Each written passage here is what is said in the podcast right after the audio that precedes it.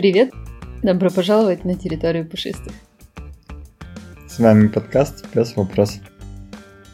И сегодня его ведут Анна и Иван, а также их ассистент Мишаня и Сэм.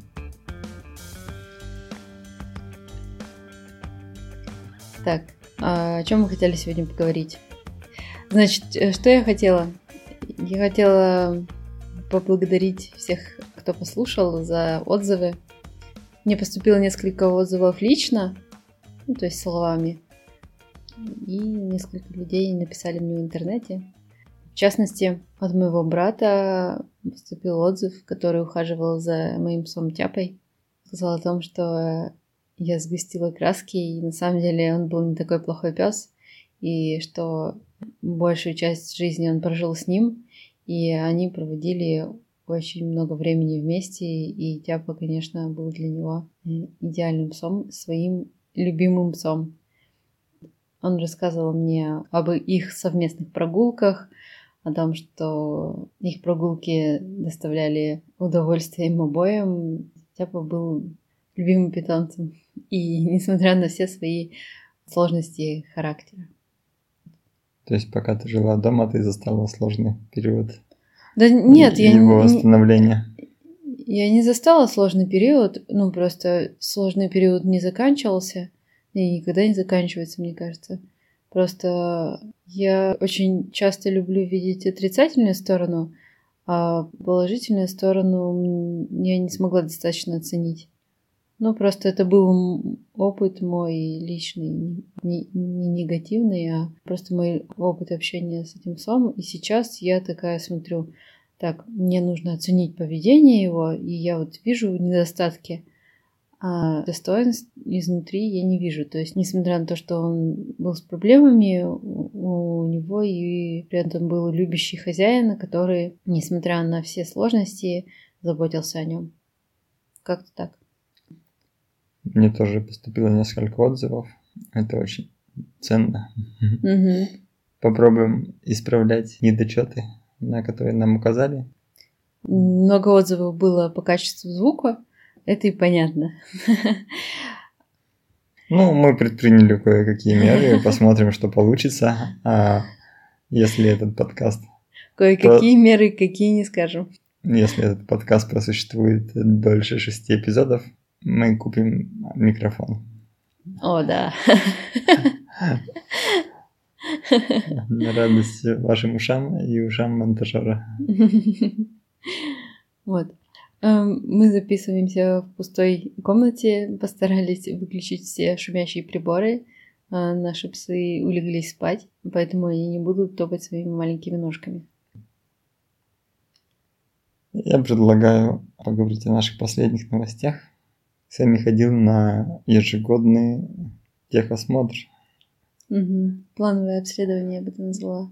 Да, это у меня профессиональная деградация. Что он там делал? Зачем он туда ходил? Ну, у него не было прямо комплексное обследование. Оно еще не завершено. Я думаю, что... Ну, расскажу сначала. Сэмику 7,5 лет.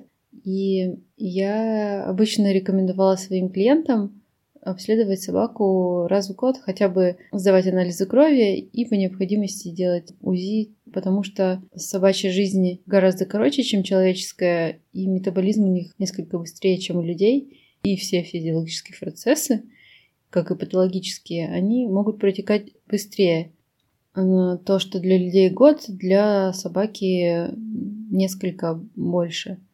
Поэтому, чтобы не пропустить никакие заболевания, Собаку желательно обследовать планово, даже когда собака чувствует себя хорошо и никаких э, претензий к здоровью нету. Поэтому мы с Эми сходили в ближайшую ветклинику и сдали анализы крови и анализ мочи. Что мы выяснили? Выяснили не мы, выяснили они. Ну, по анализу крови, это был биохимический клинический анализ крови, Сами по этим анализам крови к Сами претензий нет. А по анализу мочи там найдены кристаллы, но нужно еще доделать УЗИ и выяснить, почему эти кристаллы могли образоваться.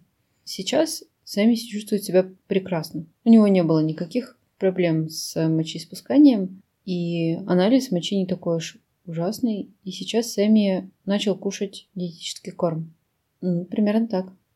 Ну, получается, сходили не зря. А какие-то результаты есть. Ну, да, конечно, не зря сходили. На самом деле меня немножко беспокоило последнее время, что Сэмми стал немножко более тревожным, чем раньше он вдруг ни с того ни с сего для себя решил, что когда кто-то один из нас уходит утром на работу, ему нужно очень сильно волноваться и даже начинать лаять. И он выработал привычку на прощание наше, на слова, ну, на обычное слово «пока», начинает лаять. Мы заметили это случайно, мы не понимали, что провоцирует его. Ну, то есть начинаешь собираться с утра, он видит, что одеваешь уличную одежду и начинает волноваться. И когда уже дверь открывается, он начинает лаять, очень сильно переживать, что кто-то один уходит. Но когда ты уходишь или с собакой, или мы уходим вдвоем, такого не происходит. То есть он очень реагирует именно на сам момент входа одного человека из дома, неважно кого. И так как некоторые тревожные состояния могут быть вызваны заболеваниями, то я решила, что нужно сами хотя бы минимально планово обследовать, несмотря на то, что ни его ничего другого не беспокоило. Да, мы очень забавно выяснили, как он реагирует на слово «пока». Это было на записи прошлого эпизода подкаста, когда мы записывали финальное прощание. А, да, да, да так и произошло. А, расскажи про то, как а, нужно вести себя сейчас с ним. Это, мне кажется, довольно интересно. Для того, чтобы устранить нежелательное поведение, нельзя запрещать его, а нужно найти то поведение, которое желательное, и подкреплять желательное, а нежелательное не подкреплять. Подкрепление, если говорить просто, оно состоит из двух частей. Условное подкрепление и безусловное подкрепление – это слово, которое обозначает для него похвалу, и лакомство, которое обозначает для него похвалу. И нужно хвалить и кормить тот момент, в который он проявляет желательное поведение. То есть, видимо, как-то так произошло, то мы случайно подкрепили нежелательное поведение. Ну, вообще сейчас, когда он начинает тревожиться, он знает, что если он будет молчать и подбежит к другому хозяину то получит много-много лакомств. И тем самым процесс поедания немножко успокаивает его. И он знает, что когда мне тревожно, я бегу к хозяину и получаю огромную гору лакомств за то, что я молчу и не тревожусь. Понятно объяснила? Да, мне это понятно. Пока все равно он иногда немного срывается, но сам процесс довольно интересный. Вроде он пока спокойнее еще не становится, но как-то он уже понимает, э, связывает, начинает связывать процесс своего молчания и получения вознаграждения. Угу. Ну, тут у него вообще есть тревожность. Нужно выяснить, не связана ли она с какими-либо заболеваниями, почему она усилилась. Я думаю, что, ну, еще скоро период начинается фейерверка перед Новым годом. И Сэм, э, он очень чувствительный к звукам, и у него есть фобия взрывов и громких звуков. И я думаю, что даже можно будет ему временно подавать ну, успокоительный препарат на тот период, когда будут фейерверки, чтобы он не так тревожился, не так волновался. Скажи, а эти препараты успокоительные, их может назначить только ветеринар или есть какие-то условно стандартные, которые подойдут всем, которые можно просто прийти э, взять в аптеке и принимать по инструкции? Ну, во-первых, в аптечных препаратах нет инструкции для животных. Все препараты, купленные в человеческой аптеке, они с инструкциями для людей. Поэтому фантазировать не нужно. На мой взгляд, вообще все препараты, любые, должны назначаться по рекомендации должны назначаться человеком, который обладает достаточными знаниями, чтобы их кому-то рекомендовать. Но сейчас есть ветеринарные врачи, которые э, теоретически должны назначать такие препараты по необходимости. но не все ветеринарные врачи поведенщики. И не все поведенщики ветеринарные врачи, но есть люди, которые совмещают и то, и то, и есть люди, которые сотрудничают. То есть я думаю, что это должен быть комплекс. Если говорить о шумовых фобиях, это обследование у врача-невролога и взаимодействие с поведенщиком. Потому что если не найдено никаких заболеваний, то нужно работать с поведенщиком. Если методы коррекции без применения препаратов не помогают, то с участием врача-невролога нужно назначать животному уже успокоительные препараты. Они могут быть разные. Могут быть легкие, а могут быть такие серьезные, типа ну, антидепрессанты. Тогда такой вопрос. Сейчас скоро Новый год, и я думаю, что у многих возникнет такая проблема. Мне кажется, что очень многие псы боятся фейерверков, потому что, скорее всего, это что-то такое непонятное, невидное, какой-то гром непонятно откуда. И как люди могут сделать своим питомцам Новый год спокойней, если люди заранее не озаботятся, не узнают у своего ветеринара, какие успокоительные можно дать собаке, Вопрос в том, что можно сделать, если ты не сходил к врачу, но собака боится, да, фейерверков. Ну, то есть, как сделать Новый год для своего любимца спокойней? Вообще, специалисты рекомендуют начинать коррекцию шумовых фобий заранее. Не за две недели, не за месяц, а за полгода, если не раньше, до этого периода. Поэтому сейчас начинать коррекцию со специалистом уже поздно. Сперва нужно пережить этот момент, уже дождаться, когда на улице снова станет тихо, и тогда начинать коррекцию. Что можно сделать? Это не выходить в самый шумный период, организовать для собаки спасательный бокс. То есть это должен быть домик, в котором собака чувствует себя спокойно, где собаку никогда не наказывали, где собака сможет спрятаться от гостей, от детей, от других животных. Желательно, чтобы он был защищен от света, и если он еще достаточно хорошо защищен от звука, то это будет вообще прекрасным вариантом. Чтобы собака, если ей стало страшно, могла спокойно по собственному желанию пойти и спрятаться в этом спасительном домике. Если нужно срочно дать волшебную таблетку, чтобы успокоить собаку, для этого существуют ветеринарные врачи. Ветеринарные врачи работают круглосуточно, ежедневно. Проблемы никакой нет сходить к врачу и попросить назначить препарат на 1, 2, 3 дня, чтобы пережить этот самый страшный период, когда все вокруг взрывают фейерверки. А важно в этот момент, когда собака боится, вести собаку на надежном ошейнике или шлейке и на поводке. Даже если ваша собака никогда от вас не убегает, тем более вы можете одеть полутораметровый поводок и вести собаку на поводке, потому что если она испугается вдруг, она не сможет убежать, потеряться, попасть под машину и, ну, и нажить приключения себе. И важно в этот момент э, не подкрепить ее страх. Хозяину важно оставаться спокойным, не вскрикивать, когда взрывается фейерверк. Вам может быть весело, а собаке может быть жутко страшно. И этим самым вы своим восторгом подкрепите ее нежелательное поведение. Хозяин должен не бояться, хозяин должен быть спокоен и лучше всего нейтрален по отношению к фейерверкам. Не нужно орать на людей, не нужно возбуждаться, не нужно вступать в конфликты, нужно оставаться спокойным и если собака испугалась, спокойно, уверенно отвести собаку домой. Я бы к ошейнику и шлейке добавил обязательно адресник. Вообще хорошо всегда с ним ходить, но тут прямо обязательно. Угу. Потому что все мы на словах уверены, что ну, собаку я удержу, собака у меня не убегает. Угу. Но бывает, что рулетка вылетает из рук, бывает, что поводок вылетает из рук и адресник намного сильнее упростит задачу, если собаку кто-то кто найдет. Это да. Даже не понадобится публиковать объявление в группе района. Да. Мы начинали говорить о планах обследованиях, но постепенно перешли к фобиям. Ну, мне кажется, просто это сейчас будет актуальная тема и для нас тоже.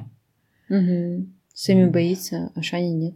Ну, значит, нам будет в два раза проще, чем могло бы быть. Угу, это точно. Расскажу про Шаньку. Шанька тоже недавно проходила обследование. Несколько месяцев назад, если вы подписаны на мой инстаграм, Шанька болела. У нее была очень серьезная диарея. Она болела несколько дней и у нее были изменены некоторые анализы крови. Поэтому мы должны были пройти обследование через две недели, э, но прошли повторное обследование позже.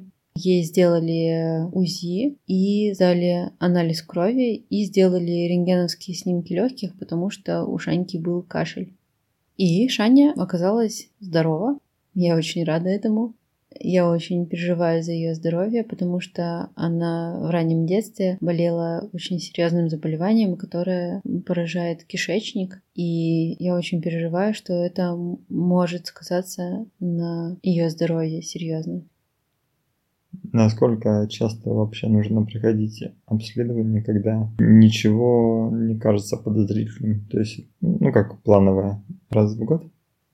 Ну, примерно, я думаю, что раз в год, если нет никаких заболеваний хронических у животного. А вообще, получается, раз в год делать нужно вакцинацию, и вот этот раз в год, в принципе, можно и сдавать анализы, делать обследования. Сегодня мне только на глаза попалась реклама о страховании животных на лечение – и я подумала, что круто, что они страхуют животных на случай возникновения какой-то ситуации, болезни или травмы, и, или экстренных ситуаций, там потери, отравления, еще что-то. Но написано, что в эту страховку не входит вакцинации. Мне показалось, что это неправильно, я бы с точки зрения владельца, которого ну, лень ходить или жалко тратить сейчас деньги, потому что ну, собака же чувствует себя прекрасно, никогда в жизни не болел, почему бы ему сейчас заболеть? Я бы, наоборот, включила бы в эту страховку какие-то плановые анализы, потому что тогда бы она была более популярна. На мой взгляд, я не знаю, я не маркетолог. Ну, я вижу это как, что у меня есть страховка, я ее купила, но не использовала, потому что ничего не случилось. Но я хочу как-то воспользоваться бонусом. И пошла и такая, типа, ну, сдала там основные анализы крови. И, во-первых, ветклиника заполучила новых клиентов. Во-вторых, страховка стала популярнее, потому что, ну, она же дает такие крутые бонусы, как бесплатное обследование. И владельцы животных стали чаще планово регулярно обследовать своих питомцев, а значит реже попадать в серьезные ситуации и профилактировать заболевания. Я вижу это так. Наверное, страховым компаниям это было бы невыгодно, но я не знаю. Ваня, как ты видишь эту ситуацию? Ну, мне кажется, это интересно. Ну, мне кажется, ты размышляешь здраво. Как владелица собаки. Да, ты думаешь с точки зрения человека, который знает, зачем берет эту страховку. Как я сталкивался со страховкой, обычно это бывает такую вещь, которую тебе навязывают, например, при взятии ипотеки или кредита, или страховка на машину, которую ты берешь, потому что она нужна, и ты не можешь от нее отказаться. А когда ты делаешь такую вещь, как страховка собаки или имущества, тут стоит уделять внимание деталям. И я думаю, что страховка, куда включено плановое обследование, ну, то есть, допустим, ты берешь страховку на год, и если у тебя ничего не случается, то ты в этот год ведешь собаку на осмотр. Да, даже если это сэкономило бы мне небольшую сумму денег, я бы не поленилась и по страховке сводила бы собаку. И мне было бы приятно. Я, допустим, потратила в год там на страховку, ну, грубо говоря, там 10 тысяч, а возместили мне 2000 рублей на обследование. Мне бы было кайфово, и я бы спала спокойно. К тому же это для страховых агентов могло бы снизить шанс возникновения экстренной ситуации. Ну, думаю, это можно назвать экстренной ситуацией. Ну, то есть да. стра- возникновение страхового случая. Да-да-да. Потому что обследовали, если нужно, полечили люди бы меньше доводили до плохого исхода своим бездействием. Мне кажется, наверное, стоит еще уточнить, почему я так прямо утверждаю, что это именно так. Но опять же, я исхожу тоже только из собственного опыта.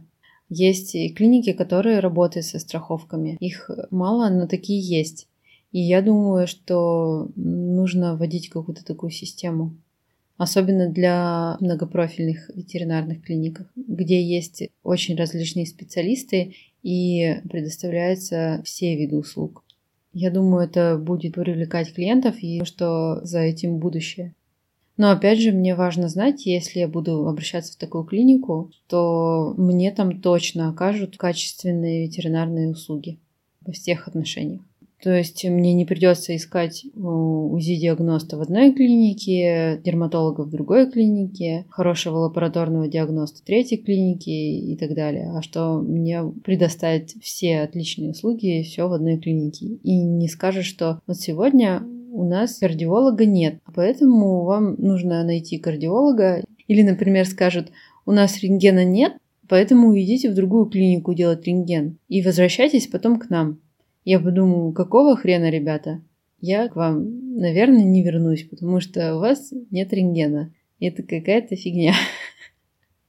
Давай еще обсудим тогда наш опыт. А скажи мне, пожалуйста, о своих собаках до Сэма и Шани, как это было? У них не было страховки, если ты об этом. Да, и об этом тоже. Тут я попытался рассказать про своих псов, их отношения с ветеринарами, но потерял мысль и запутался. Поэтому послушаем историю Ани. Я жила с Тяпой. Тяпа – это мой пес, который жил со мной в детстве, когда я училась в школе. Он жил со мной всего 4 года. Все остальные годы своей жизни он жил с моим братом, и брат о нем заботился. То, что я помню, мы обращались в ветеринарную клинику только по причине болезни. Первый раз, по-моему, мы обратились в ветеринарную клинику, когда у него случилась травма, и мы на прогулке закатали его под велосипед. У него был сломан зуб и порвано ушко. Мне очень больно это вспоминать. А, ну, мы были детьми, и мы пошли сразу в ветеринарную клинику. Я помню, что нам сказали, как обрабатывать ушко, а что с зубом ничего не нужно делать. И даже не назначили обезболивающее. Я помню, как наш Тяпа спрятался под кроватью и провел там чуть ли не сутки, видимо, страдая от жуткой боли. Дальше с ним все было хорошо. Он оправился от этой ситуации. Что я еще помню? Когда Тяпа уже жил не со мной, мне рассказывали, что он попадал под машину, и уже последние годы его жизни, когда он был старенький, у него были неврологические проблемы, и мне иногда писали по этим вопросам и спрашивали, что делать.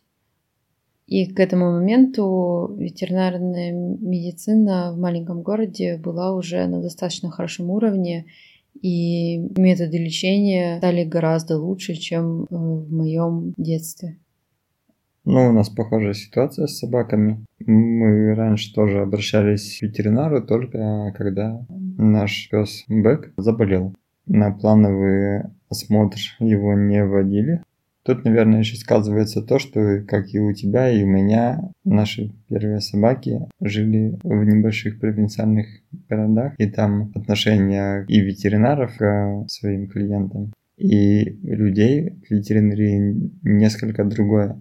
Там, наверное, не так много людей, которые вводят питомцев на плановые осмотры, а занимаются непосредственно проблемами.